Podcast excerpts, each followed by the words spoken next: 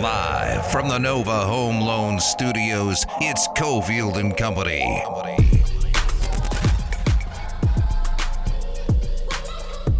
Five seven seven twenty six hundred is the number. Get that mortgage tuned up or lock in a super low rate and buy a new home, right? Enough with the renting. Rental rates are through the freaking roof, up 25% over the last year. So stop paying a landlord and uh, get some get a new home and get some equity. Actually, uh, move towards something. But you got to call Dustin DeHart now. 577 2600. We start the 5 o'clock hour. Ari's back in the Finley Toyota studios. Danny's helping out here at Nova Home Loans. Candy is here as well. Let's do it. Battleborn Injury Lawyers presents the Big Five at Five. Number five. Uh, I have to remind myself why I engage sometimes when I know someone is just trolling me on social media. I, I, I don't know. Uh, we were talking last hour about UNLV and basketball and the attendance not being uh, you know too great, and I think it's a, a long time in the making. It's going to take a while to get back where they're going to get 8, 10, 12,000 plus, even for a game like UCLA coming up on Saturday. But what I don't need is to have discussions on the concessions aren't good enough at the Thomas and Mack. I was just having that discussion. I'm like, I, I, I don't know. It's like, I mean, I'll take everyone's feedback. I guess that's important to some people. I seriously, I don't think I've spent in the last 20 years. I'm not saying I've, I've gone to hundreds and hundreds of games, but the games I've gone to, I don't think I've spent more than fifty dollars combined in 20 years. I, I do not buy food or drink at games. It's just, it's just not a factor for me. For you, Candy, is it? A factor in whether I go or not? Are you kidding me? If I think the food is too expensive, I'll eat before I go. If I'm in a setting where it's a social thing, I mean, I've gone on dates where it's like, yeah, well, we're gonna have a drink at the game, right? Okay, so you you suck it up and you pay your twelve dollars a beer and, and you move on, right? But to say that I'm not going to the game because the food isn't good enough, because the drinks aren't good enough. First of all, I'll argue that and say I think the food and drink is fine at the Thomas and Mack. I've bought uh, they have decent beer selection there, and uh, you know, stadium food is stadium food. What are you expecting? Mm-hmm. So our buddy Jeff Grammer, who's uh, the dean of uh, Mountain West Conference writers, was putting together his early season Mountain West Conference hoops tiers.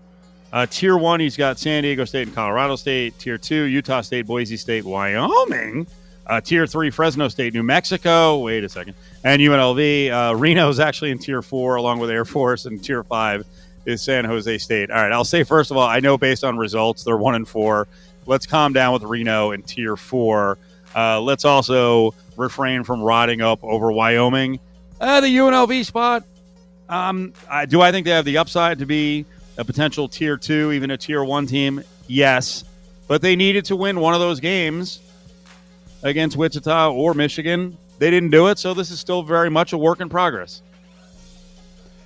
I actually would argue the Wyoming piece only to say you got to have Wyoming and UNLV in the same tier uh, because these two teams, if you look at KenPom, they're literally next to each other. They are they are smashed together next to each other, 123, 124. So, uh, you know, uh, to me, not having them in the same place at this point of the season doesn't make a lot of sense. And as for the Wolfpack, if we're taking a snapshot of here and now, right. just right this moment, it's not a good team. Well, if you gave me odds on, and I and, and, I, you know, I like them, but if you gave me decent odds on them making the NCAA tournament, I would still bet them. Not rooting for Ooh. it. Believe me, they'll they'll believe they'll be in the mix. They have way too much talent. Alford is a good coach. Uh, people like to stomp on his grave. That it really isn't a grave. Um, okay, a couple of questions about UNLV basketball. First of all, Bryce Hamilton, kind of a mixed bag so far. Yeah, I love the aggression that we've seen out of Bryce Hamilton. I love the fact that we've been able to have other players get involved throughout the course of the game, and then we kind of see the idea of Bryce Hamilton, the closer, kick in. But the, the problem is, it's more an idea than a reality because Bryce Hamilton obviously went out and tested the waters, right? He he got feedback in the NBA draft process. They told him what he needed to come back and work on. They wanted to see the three point shot improve. They wanted to see his overall efficiency as a shooter improve. And Steve, that hasn't happened thus far. And in fact, there have been some spots where Bryce Hamilton has taken a fairly significant step back uh, through five games. And now let's let's be clear, it's five games, right? You're not going to bury anybody. after five games. But the trend is not what you want to see uh, from the UNLV side because his effective field goal percentage is at the lowest point in his career. So basically, combine his regular shooting, his three point shooting, his effective field goal percentage is as bad as it's been at any point uh, since he's become a Rebel 41.8% this year for Bryce Hamilton.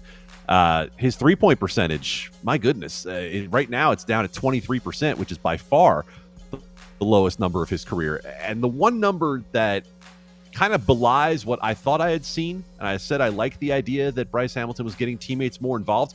Look, it, it absolutely appears that way to me throughout the course of the game. And then you go look at the stats, and it shows that Bryce Hamilton is taking 39.5% of UNLV's shots. 39.5% is the third highest rate in the country. And so I get it. He's the most experienced player on the team, he's the best shot creator on the team. But at some point, it has to be creating shots for other players too. At some point, it has to be if you're going to take those shots yourself, then you have to simply make more of them than you have. And that hasn't happened thus far for Bryce Hamilton. And I think that's something that's going to hold UNLV back through the course of the season if it doesn't improve in terms of creating shots for others or making the ones he does take. Number four. Got big time basketball going down at uh, T Mobile tonight. Gonzaga, UCLA rematch. Zags minus seven? Uh, listen, putting on his best Lou Holtz impression, Mick Cronin asked about if they're ready for this revenge game against Gonzaga. He said, no, absolutely not. Right, let's calm down a little bit. They're ready. This is going to be a competitive game. Uh, I'm on a five loss streak with my bets. So UCLA, I'm on you, baby. Plus seven. Why won't you listen to Mick when he tells you exactly what you need to know? Because he's, cause he's fibbing. Oh, They're ready. Oh, come on now. They're ready. Come on now. The UCLA is going to be ready for this game, of course, no question. But talent wise, is there a seven point gap between these teams right now in terms of how they're playing at the moment? Yeah, probably so. Um, I, I just don't know how you could come close to touching what we saw out of these two teams last year. Uh, one of the best college basketball games of all time. Number three. Boy, little things matter in these football games. It's funny. I was just looking at some video of the uh, Raider game against Cincinnati. The scoop and score that should have been with Dallin Leavitt. Did you watch the video of this? And and it's funny. Leavitt did play a little running back uh, in high school. He was at what Central Catholic and uh, in Oregon. Um, he had a chance, to, basically, to have a convoy go into the end zone after the scoop, but he did not score. And the way the Raiders' offense has been going in the last three games, in which they have not topped 20 points in any of them, uh, every possible score, special teams, defense, however you can get it, they need it. There was one of those Casey Hayward's out in front, uh, and he just holds up his hands like, "Why did you cut it inside? Come on!" But that's a thing when you. It's these little things when you start losing. When you're winning, you make the right freaking decision. When you're losing, these things come up, and you know they. Uh, in the end, it didn't even look like a competitive game. It was into the fourth quarter, but uh, they wound up losing 32 to 13. Top two stories. Number two. All right, on to Derek Carr. There's been so much talk the last uh, day and a half or so of Derek Carr and slicing and dicing his game. Rich Gannon, I saw him in a uh, Twitter thread saying, "Boy, he really liked what Justin Herbert did. You know, Herbert made things happen with his feet when he needed to, and that he would like to see Carr do that. Do we want to see Carr do that? And how do we mesh that with a league leading, what is it, 33 fumbles lost now since 2014? So, Derek Carr has thrown an interception in four consecutive games now. Uh, and for the Raiders, again, this offense doesn't have a lot of flexibility to be screwing up the way that it has because since Henry Ruggs came off the roster, they have not been able to score. I mean, like I said, under 20 for three consecutive games. So, Justin Herbert and the running, first of all, let's start with this. Justin Herbert's 10 years younger, right? Justin Herbert is roughly a decade younger and can take the hits more than Derek Carr can. Second of all, you talked about the fumbles. It's been a part of Derek Carr's game that you have to address. And a lot of that's happened in the pocket. It's not a matter of him scrambling. But we've also seen Derek Carr be willing to take off when he absolutely needs to. So if you're the Raiders and you're thinking about, well, what is the level of issue that I need to fix right now? Is it Derek Carr and his running? No, it's not. It's being able to move the ball down the damn field in chunks. One time, one time when the Raiders were able to get themselves back in the game, they went 20 plus to Waller, 20 plus to Waller, 20 plus to Foster Moreau for the touchdown. Where has that been? Derek Carr hasn't targeted his wide receivers at all in the last couple of games. Henry Ruggs seems to have taken all of the juice out of that wide receiver room with him. What do you think about uh, what Carr said after the game in terms of you know taking the blame on himself? He did throw out a little shot there about, hey, you know, you guys wanted Waller targets, so we checked that box. What do you think about the way he speaks after and he's spoken after these last couple of losses and the way Baker Mayfield spoke after, as it turned out, a win? Listen, Baker is younger, hasn't gotten his first, you know, Derek Carr like contract. Carr got a contract where he's getting, you know, 17 to 22 million dollars. At the time that was a, you know, a high level contract. What do you think of Mayfield compared to Derek Carr as they're both coming up on the opportunity to get signed potentially by their organization for 5 or 6 more years? Derek Carr has always been awkward, right, Cofield? It's never come out of his mouth the same way you think that he really means it. And it's just never been a smooth situation with Derek Carr. So, what did he say after the game? Basically, put it on me, right? Put it on my shoulders. Uh, and that's fine. That's fine. Is it really on Derek Carr's shoulders with what's happened with the Raiders here over the last three weeks? I don't think so. Uh, this is not Derek Carr's fault entirely. You removed his best weapon from the offense you basically put the hands of the the decisions in the hands of Rich Bisaccia, who in some ways has become more conservative than Jon Gruden. What are they doing? Punting from the plus side of the field in the first quarter against an explosive offense like Cincinnati, that is malpractice. And so on the Baker Mayfield side of things, no, it's never really been quite as awkward as Derek Carr, but it's been strange in a different way, right? It's always seemed like both guys want to be leaders and want to take ownership of their situations, but they kind of seem to pick weird moments for it sometimes, and it doesn't really come out the way that they want it to. And so Baker Mayfield took a different tack this time, right? I think he was trying to go leader and say, well, yeah, I skipped the media availability, but you know what? I don't owe anything to you guys. I owe it to the guys in the locker room. I owe it to my team. And to me, it's it's kind of eyewash, to use a baseball term. Like it's it's kind of it's kind of fake bravado. Because if you're Baker Mayfield, you're really not in a place to say it. Like you said, you hasn't gotten the contract. He has the commercials, but he doesn't have the contract. And I think Myles Simmons, when he talked to us earlier, put it perfectly and said, right now, Baker Mayfield's talking himself out of money because teams need to talk themselves into Baker Mayfield. The performance has been spotty at best, especially this year when he's been trying to play through injury. And so if you're a team trying to talk yourself into do we want to pay Baker Mayfield 30 or 35 million dollars, these are the things that general managers and head coaches, right or wrong, are listening to. They are we giving ourselves a headache off the field? I don't know. I might think so with the things that I've heard from him recently.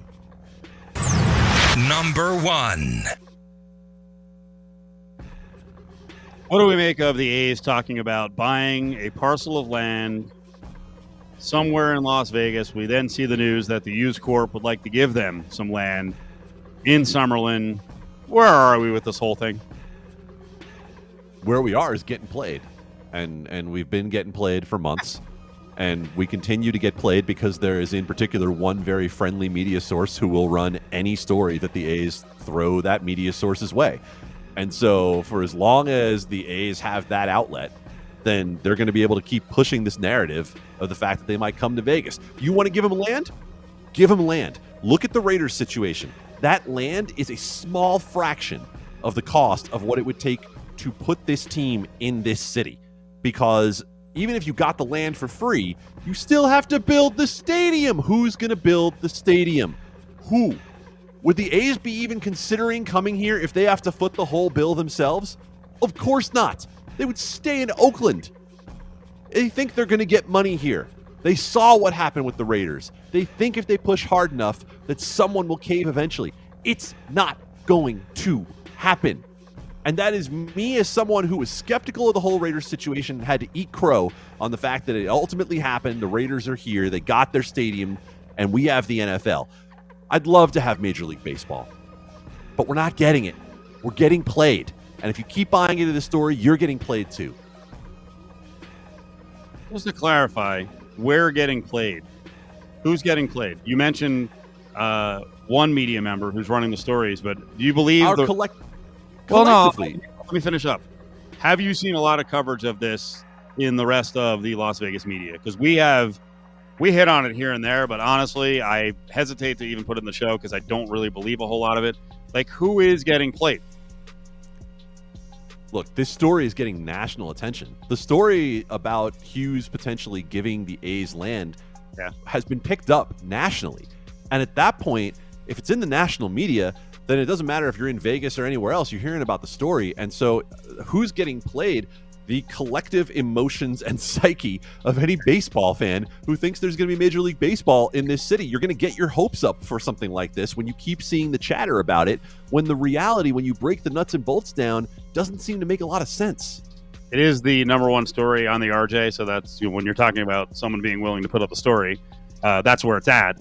Um, but I do think it's being driven to number one, like you just said, because of the national link outs. I Right. really, I really don't believe that most people on the ground here, media and fans, right now believe that this is real.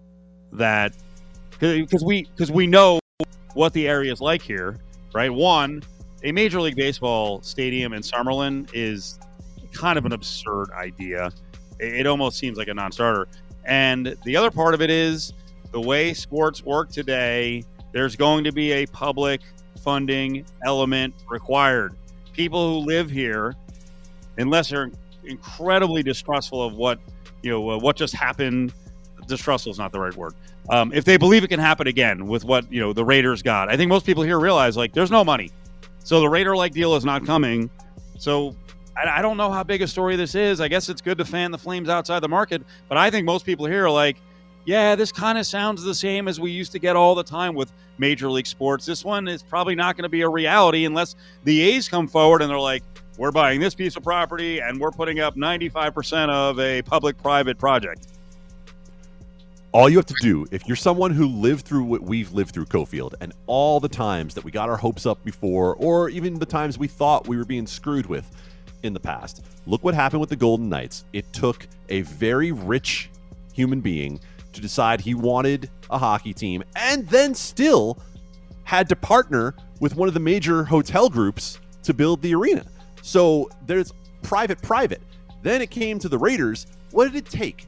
It's not just a matter of, oh, the state gave them some tax money. $750 million. Here's what it took it took the most powerful political force in the state, Sheldon Adelson, pushing this at the legislature.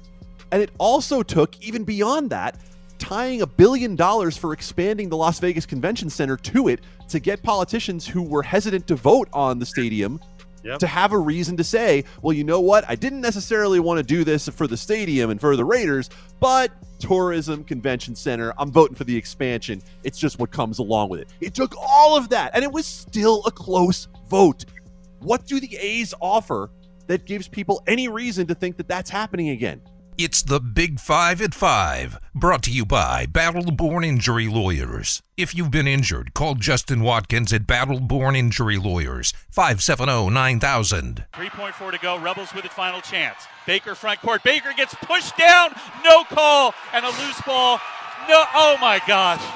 The Rebels have the game absolutely stolen from them. That was absolute larceny. From the fantastic Nova Home Loan Studios, Cofield and Company is back. Kevin Kruger radio show is coming up right here on ESPN Las Vegas, live from the Orleans. Six o'clock start, so 32 minutes away from 60 minutes of running Rebel basketball talk. They're off to a three and two start. They lose in both ends of the tournament this weekend. Lost to Michigan. Michigan responded by getting destroyed by Arizona and frankly quitting, uh, which I kind of enjoyed after Hunter Dickinson acted like the bully on the block against the very small Rebels making all his hand signals and doing all this, and then he freaking he caved against a very big Arizona team. They've got some talent. Arizona is going to be a force. End of the game situation. You heard John there. Um, you know, watching live, I didn't like the call on Keshon Gilbert against Tyson Etienne. When I went back home and watched the replay, Candy a bunch of times, I didn't. I didn't think it was a terrible call. Uh, Keshon wrote him out of bounds, um, and frankly, Josh Baker actually, I was kind of disappointed when I watched it because it was a brilliant outlet pass near midcourt, and then Josh dribbled to the three point line, and I thought sort of created the contact on his own and went down a little too easily. So I, I think there were officiating issues throughout the game at different points, but those two did not really get me too worked up. Jon Sandler has been a friend for a long time. He's been a, a helpful guy to me in the uh, in the business, and so I say this with all love and respect. Uh, he's completely wrong about that game being stolen from UNLV. Uh, not even close. Um, let's start with the the foul against UNLV. Cofield, you just said the most important thing: wrote him out of bounds. I think if the officials have that play in the middle of the court they probably can let the contact go. The problem is Etienne's about to fall out of bounds. Well, how did he get out of bounds? He got pushed. He didn't get pushed hard, but he got pushed. And so you got to call that foul. And on the other end, I'm going to tell you, I was watching this play, you know, uh, watching all of it live. And the Baker play, even even my first look at it, I thought, ugh, looks like he slipped. Right? Like he tried to lean in for the contact. The defender wasn't really there, lost right. his balance and went down. That's not a foul. There's, I mean, you can argue you can argue the merits of the foul call against Gilbert. I still think it was the right call. You can't even argue the Baker call. There's nothing there. That the the Rebels unfortunately uh, had that one slip away from them at the end. Yeah, I thought, like I said, I thought it was a brilliant outlet pass. He actually beat the defense. It, it set up a. It was weird because when Baker went to the right side of the floor, the right wing, two defenders followed him, and Royce Ham was running right up the middle of the floor, wide open. Now, I'm not sure if you throw it to him, he can get more than like a, a 12 footer off, but to me, if you get an outlet pass that good, you got to go towards the basket. You have to try to make something happen, and it didn't. It didn't happen. And the, bigger thing for the Rebels, uh, like we said earlier, they got a little one dimensional with a little too much Bryce trying to beat guys with high pick, uh, you know, high pick and roll up top. Um, and you got to play defense. So if the big kid Pohto starts hitting threes, he doesn't look like a point shooter, but he is a three point shooter. I don't care how big he is, you got to defend him. And the other one is Tyson Etienne clearly was like, all right, you're not going to let me shoot from 22 feet, then I'm going to shoot from 26. Well, guess what you got to do then? You got to defend out to 26. That, that's exactly what I was thinking as I watched it. As they continued to go under screens against him, too, no matter how far out it was. That's the thing. Etienne is showing you I'm going to shoot from wherever you let me shoot. And so you go Steph Curry on him defensively. And you basically say, I'm fine. I'm going to run you off the ball no matter where you are. And if one of these other four guys beats me, then one of these other four guys beats me. But you sure as hell aren't going to be the one to do it. And the Rebels didn't make that adjustment in the second half. Coming up, Thanksgiving's around the corner. And once again, I will hold up the Patriots as the team of all the teams in this country that simply hates America with the best combination of service rates and fees. Call today to talk to your local Nova loan officer to lock in at these record low interest rates before they go up. Call Dustin DeHart at 577 2600. Yo, Tom, like, I don't think I'm like quite ready. Like my, my lungs hurt a little bit. I, I, I need like two more two more days of practice and I'll be there, babe. And and Gronk and Tom's probably looking at him like, babe, I thought you did well today. You know, you know, we got to keep it going. We got to get better. A lot of babes. TB's a babe guy. From the fantastic Nova Home Loan Studios, Cofield and Company is back. The very likable Julian Edelman. Ugh. All right, while we're on the subject of the Patriots, I mean, Belichick is already enough of a sourpuss. I don't know how Linda deals with him. God bless her. What a lovely woman. So we, we do the we don't, but the New England media does the whole Thanksgiving thing, which is fine. You know, I, I like the stories. Athletes are like any other human beings. You have your likes and dislikes, but I mean, these guys just hate America. Uh, Mac Jones, and that's a fact. Uh, Mac Jones apparently is an anti-pier. Um, he was asked about if he likes apple pie or I'm going to go with pecan pie let's not have an argument about pronunciation. Apple or pecan pie. And Mac Jones comes up with, I don't like pies. I mean, are we serious? I don't like pies? That's the answer? You're not exactly Adonis. You're not shredded, Mac Jones. You, you like something along the lines of pies? Why was there no follow up question to ask him about pot pies or shepherd's pies? Because I get the feeling Mac Jones has destroyed some pot pies in his life. And then the ultimate Matthew Judon. Ready for this one from a Mike Giardi? And I like the way he wrote this up. Matthew Judon of the Patriots just went on a long, powerful rant about how mac and cheese is trash. Says if you put it on his plate, you're going to have to fight, but he'll wait until you eat the dish because you'll get sluggish and then whoop your ass. Um, I like fighting over food and I like fighting at Thanksgiving meals. That is fun to me. But to be an anti mac and cheeser, again, like I question it's it's bad enough that you're on a team called the Patriots. I mean, I'll just leave. That's it. You're banned. Anti mac and cheese and anti pie on the same team? You said you like fighting?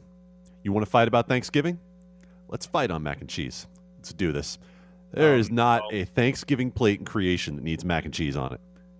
Not now, not ever. And Matthew Judon, not only does he come up with a great food take, but he also adds in some hashtag strategy. I'm going to wait until you've got that turkey tryptophan putting you to sleep. You've got that giant mac and cheese rock in your stomach. And then I'm going to beat you down. And you know what, Steve Cofield? You know why you can't come back at it? Because you filled your stomach with salad at a Brazilian steakhouse. I know. I know. Matthew Judon would kick my ass if he found out how I ate. Well, it'd be easy. And you wouldn't be able to fight back because you'd be full of salad from a Brazilian steakhouse. I was in a food coma today because I, I mismanaged the beginning of the Brazilian steakhouse lunch. Um, it was a disaster. I do like uh, uh, something calling itself Alex Barth uh, on this Patriots uh, anti-American theme. Um, Devin McCourty, highly educated fella, highly educated. Uh, does Devin McCourty think that Matthew Judon's mac and cheese take will fracture the locker room? I think this is a legit question. Uh, McCourty said no because Judon is the type of guy you just don't listen to. So I I'm guessing this probably is going to fracture this team, and uh, I'm going to make the prediction right now. Uh, they're going to finish eight and nine. They're going to finish eight and nine. They're seven and four right now. I think this Thanksgiving thing is going to tear this team apart. So the least Matthew. Judon situation is really interesting, Cofield, because he came over from Baltimore. Like this is a free agent signing this past year. How did Bill Belichick not vet this before signing him to an up and coming team?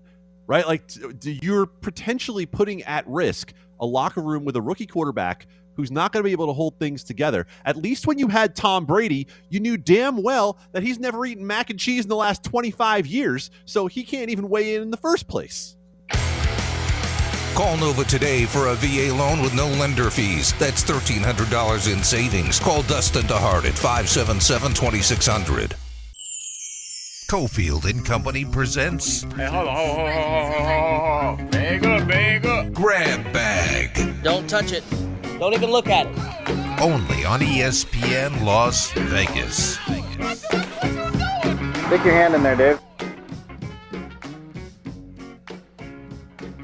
Right now, if you're on the north side of town, you can stop by Finley VW and visit with the VGK Insider Show. They're there for a few more minutes.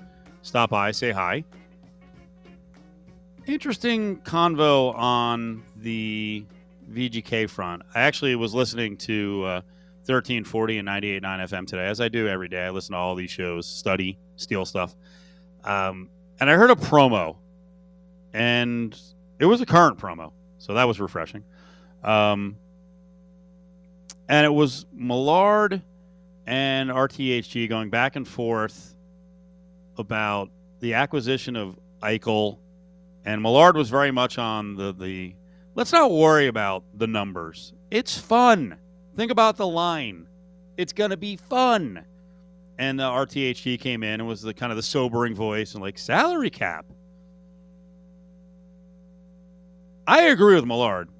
The possibilities are fun here with Eichel, but there is going to be a time, unless this is like an LA Ram situation or I guess a Lightning situation from a year ago, where the Knights are going to have to pay the price here, right? With the cap candy? But Steve, that's for another day. That's going to be in 2022. What are you worried about? Yeah, it's Uh, it, the, the Bills come and do. Uh, Yeah. the, the Knights are not going to be fortunate the way the Tampa Bay Lightning were to bring Nikita Kucherov back just for the playoffs. I mean, they're going to have issues sooner than that. Mark Stone's already back. Max Pacioretty's almost back.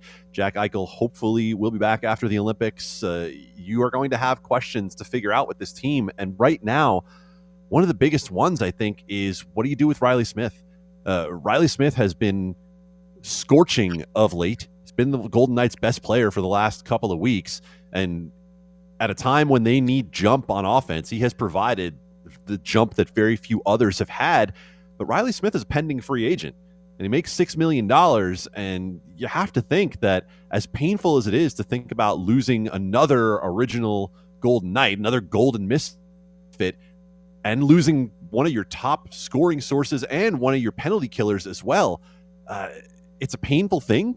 But for the Golden Knights, there's some pain on the horizon here. It's coming.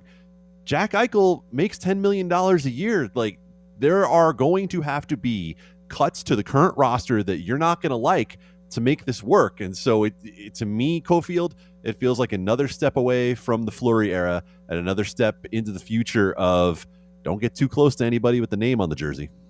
You're not mad, right? You I mean this is reality. That's it. You want Jack Eichel? Yeah. This is the price.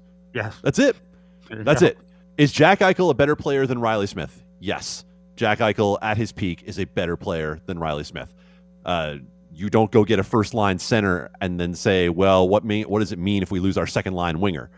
You, you don't do it. So no, I'm not mad at it at all. This is business, but that's not what a lot of Vegas, Goals, Vegas Golden Knights fans want to hear. Stick your hand in there, Dave.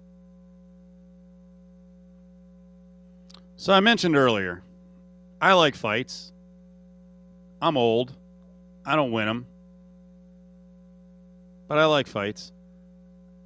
And while it's irresponsible to say this, when I saw the dust up at the end of the Wichita UNLV game, Candy, what do you think I did?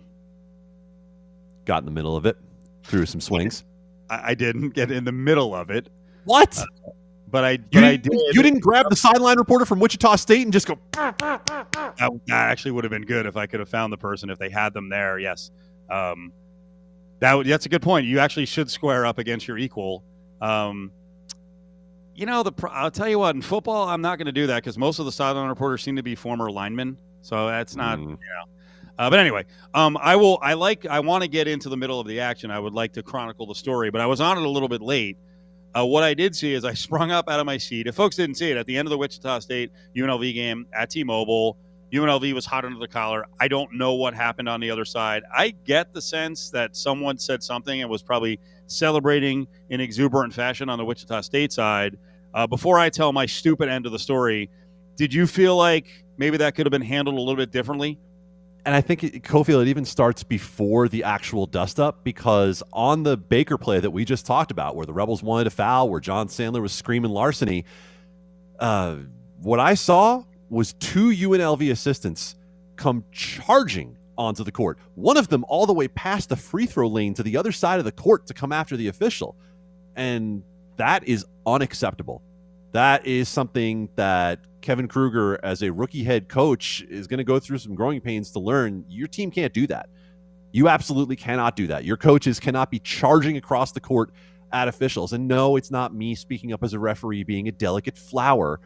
It's the sort of thing where you do not want to get that reputation among the officials. They will see you again. Those officials will have your game again. You do not want to do that. And so, starting from there, now we already have people on the court, right? Now we already have assistant coaches on the court in the first place. And it leads into this whole dust up that, like you said, we don't know exactly what started. But what we saw from the other side was Wichita State's head coach very forcefully going in there and trying to get his team back out of the whole thing, back to the locker room. Um, we didn't necessarily see that from Kevin Kruger, but I'm more concerned about how it all started in the first place. And I think as a rookie head coach, probably want to see uh, just a little bit more in terms of keeping the bench under control in that spot from the jump before it gets to the dust up. Right. Yeah. All I saw was the the mix up, everyone gather in midcourt, and then sort of the breakup. I did see Tyson Waterman, who is a 37 year old assistant coach on Wichita State, is probably the most out of control guy on the Wichita side. He actually had to be escorted off the floor by a player. So at that point, I I just I took the the camera, the phone, and just started walking towards the melee to see if anything would happen, but it calmed down pretty quickly. So it was not a repeat of Reno and UNLV in the end zone a couple of years ago. When, as I've told the story many times, I reached up um, because I'm an adult. I figured, hey, I need to be a voice of reason. I, I like I'm old let me teach the kids. I reached up and put my hand on the shoulder of Julio Garcia, who is 6'3 and 335 pounds. And then I was like, yeah, this ain't going to work. So this ain't going to work. And it's pretty much the same thing when you walk out on the floor and uh, there's 21 year olds who are, you know, 6'6 and 215. You're, you're kind of in that, that elbow to the face range, like almost perfectly. So you, sir, were about to have your Kermit Washington, Rudy Tomjanovich moment right there. If you put your hands on somebody, sure. like that, that would have been ugly. I've got a couple of broken teeth. That would have been the, the rest of them getting broken right out of my face. Now, will I learn my lesson and, and not walk towards the melee next time? No. I'm trying to cover the story, man. Capital J journalist Steve Cofield. I like it. Absolutely. That's what everyone in this market says. You're right. Finally, I get some recognition. Stick your hand in there, Dave. Which is why I bring up important issues like cranberry and pickle pie. Do it. A Utah news station puts out a picture of a cranberry and pickle pie. It is a pie filling. Check that pie crust, cranberry filling, and then pickles are lining the top of the pie.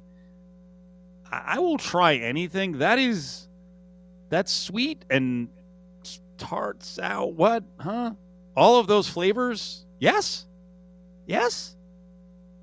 Cranberry and pickle pie. So, yes.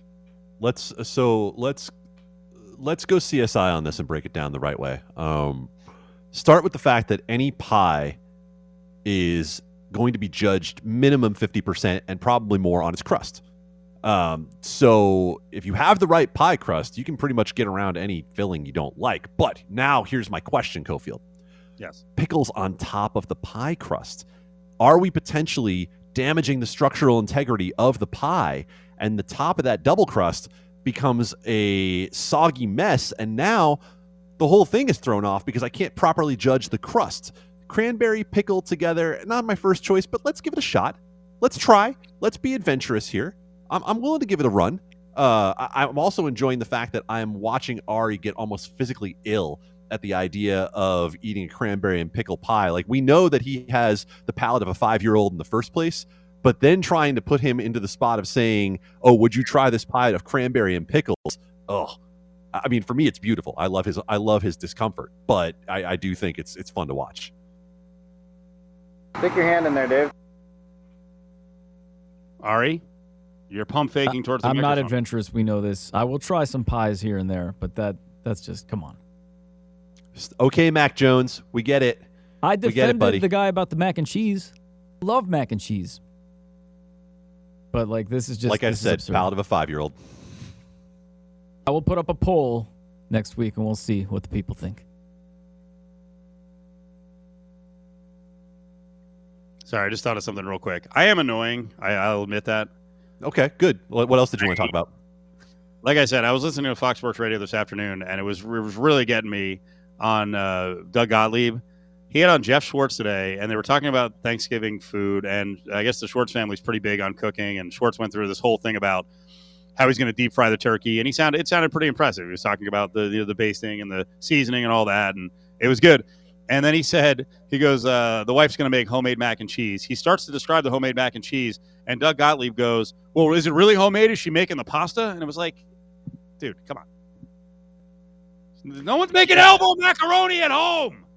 Yeah, you know, I understand though because Doug Gottlieb is big on making sure you don't steal any piece of uh, any piece of that recipe. You know, like he wants to make sure that you are not thieving what you should be from other places. He's big on that. Like I understand that he thinks it would be criminal for someone to not make their own pasta. I get it. I get it. I, I feel every bit of that from Doug. You make one little mistake and you never let it go. Back in Not bag- when you're a jackass. No, Yeah, like if, if you're the if you're a jackass like Doug Gottlieb, no, I'll throw it back at you every opportunity I get. Stick your hand in there, Dave. I like your show. Uh, last one. Uh, I'm glad you sent this over. We don't have a whole lot of time, but um, next year's UNLV football season is going to be really interesting because I, I think they showed some major positive signs this year, like sticking together in a season where freaking a lot of things didn't go right and they lost a ton of close games. And for the most part, we haven't really broken down strategy throughout the game of Marcus Arroyo. Next year, we are going to do that. Um, right? I mean, there's no doubt because th- this we see a team that has lost six close games. There have been some moves where you're like, mm, maybe they would have gotten some more wins. And I think the one you can point to from the San Diego State game is down 21 17, choosing to kick a field goal to get within 21 20 when you had the opportunity to go in there and take the lead. Go all out with a two win team. Go try to win the game. Don't play to be within a couple of points. Go get it. Kevin Kruger radio show is on the way. Stick around as the guys are live at Bailiwick. Jon Sandler, Curtis Terry on the way in minutes.